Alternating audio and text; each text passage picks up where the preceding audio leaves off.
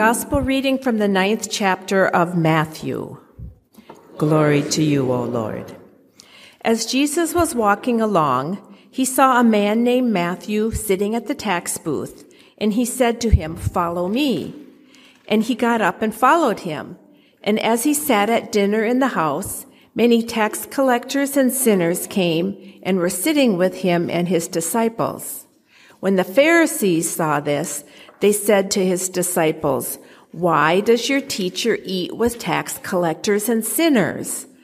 But when he heard this, he said, "Those who are well have no need of a physician, but those who are sick. Go and learn what this means. I desire mercy, not sacrifice. For I have come to call not the righteous, but sinners." While he was saying these things to them, suddenly a leader of the synagogue came in and knelt before him, saying, "My daughter has just died, but come and lay your hand on her, and she will live." And Jesus got up and followed him with his disciples. Then suddenly a woman who had been suffering from hemorrhages for twelve years came up behind him and touched the fringe of his cloak, for she said to herself, "If I only touch his cloak, I will be made well." Jesus turned, and seeing her, he said, "Take heart, daughter, your faith has made you well." And instantly the woman was made well. When Jesus came to the leader's house and saw the flute players and the crowd making a commotion, he said, "Go away, for the girl is not dead, but sleeping." And they laughed at him. But when the crowd had been put outside, he went in and took her by the hand, and the girl got up. And the report of this spread throughout that district. The Gospel of the Lord. Praise to you, O Christ. You may be seated.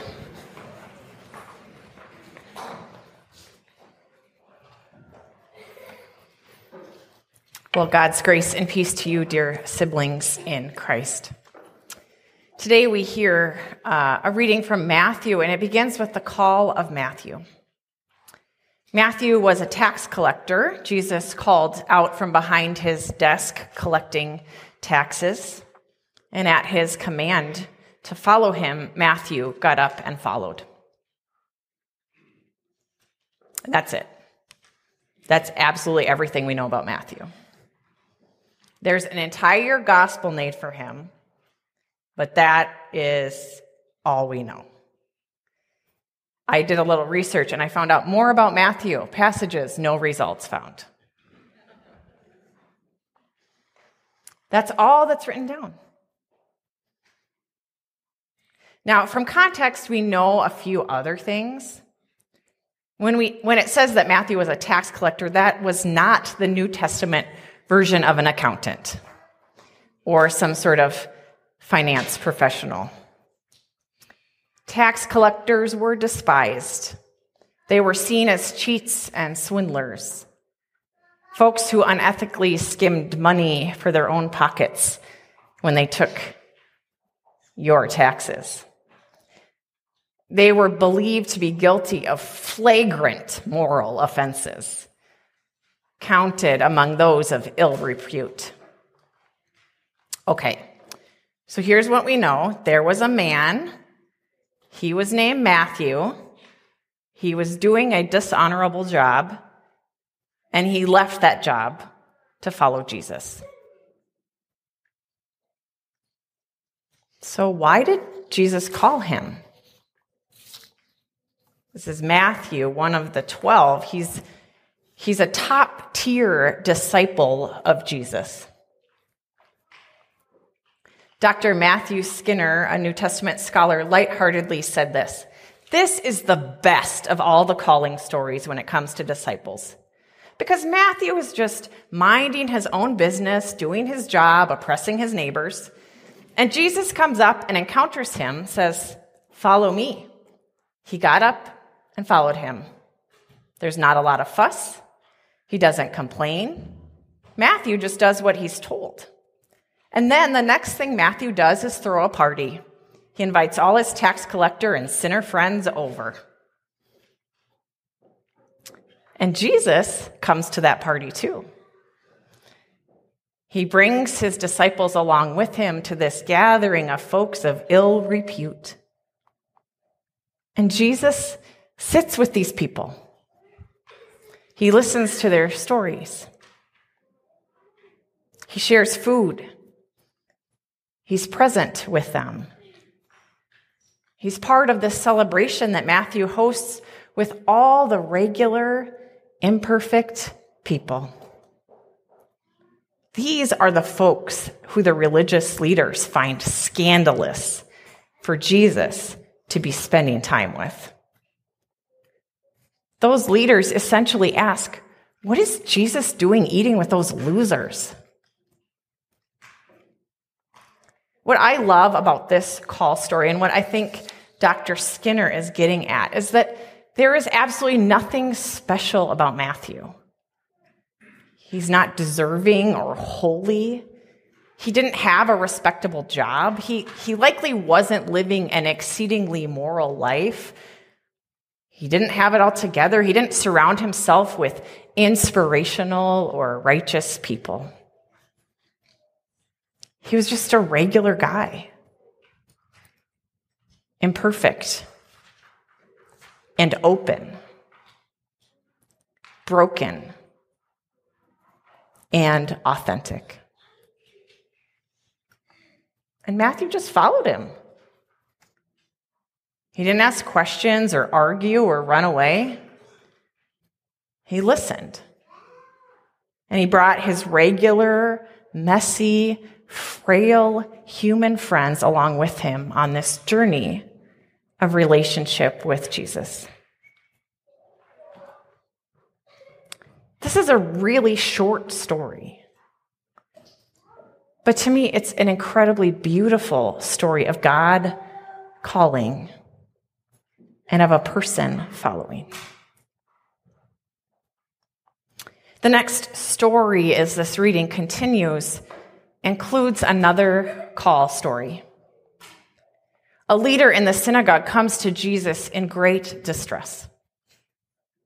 His daughter has died, and in desperation, he kneels before Jesus, asking him to just come and touch her, that she might live. This leader calls out to Jesus for help in a moment of grief and overwhelm. And Jesus got up and followed him. There's not a lot of fuss. He doesn't complain. He doesn't ask questions.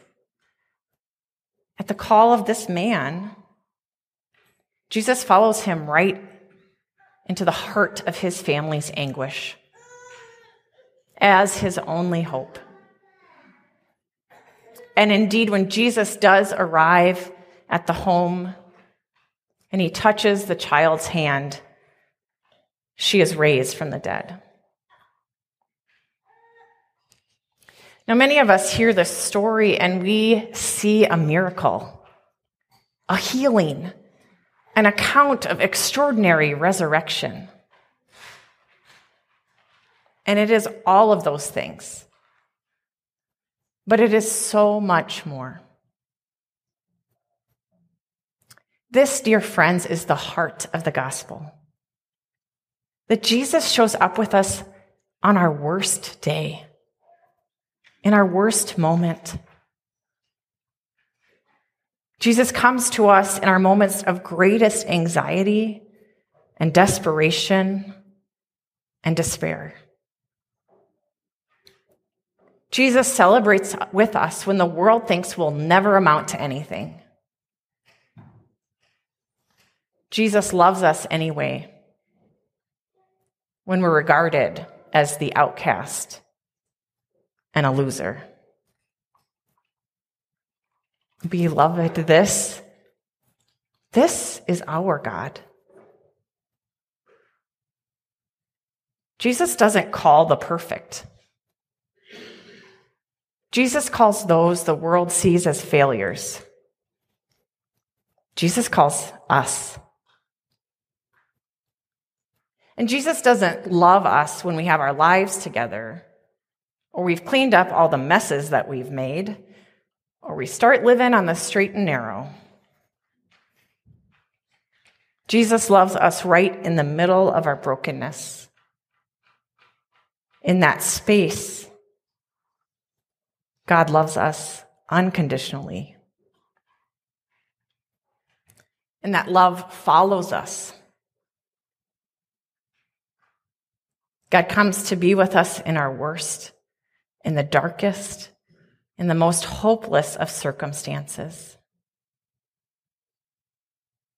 And God speaks life into the death that we hold clenched in our fists. This is the good news of Jesus Christ.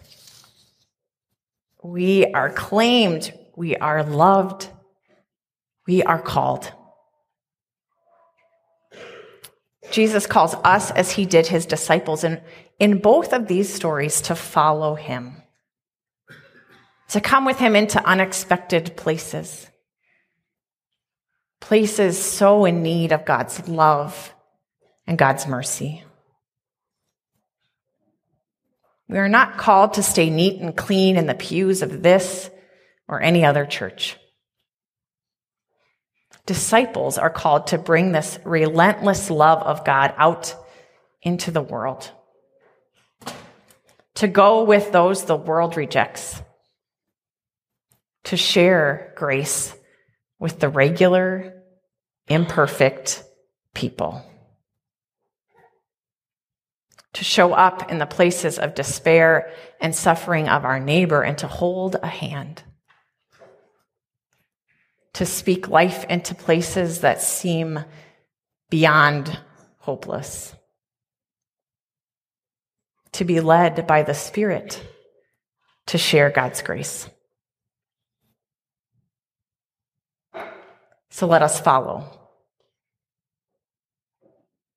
Like Matthew and our kids today, let us leave behind what we know. Let us leave behind what holds us back so that we may love our neighbor as Jesus did.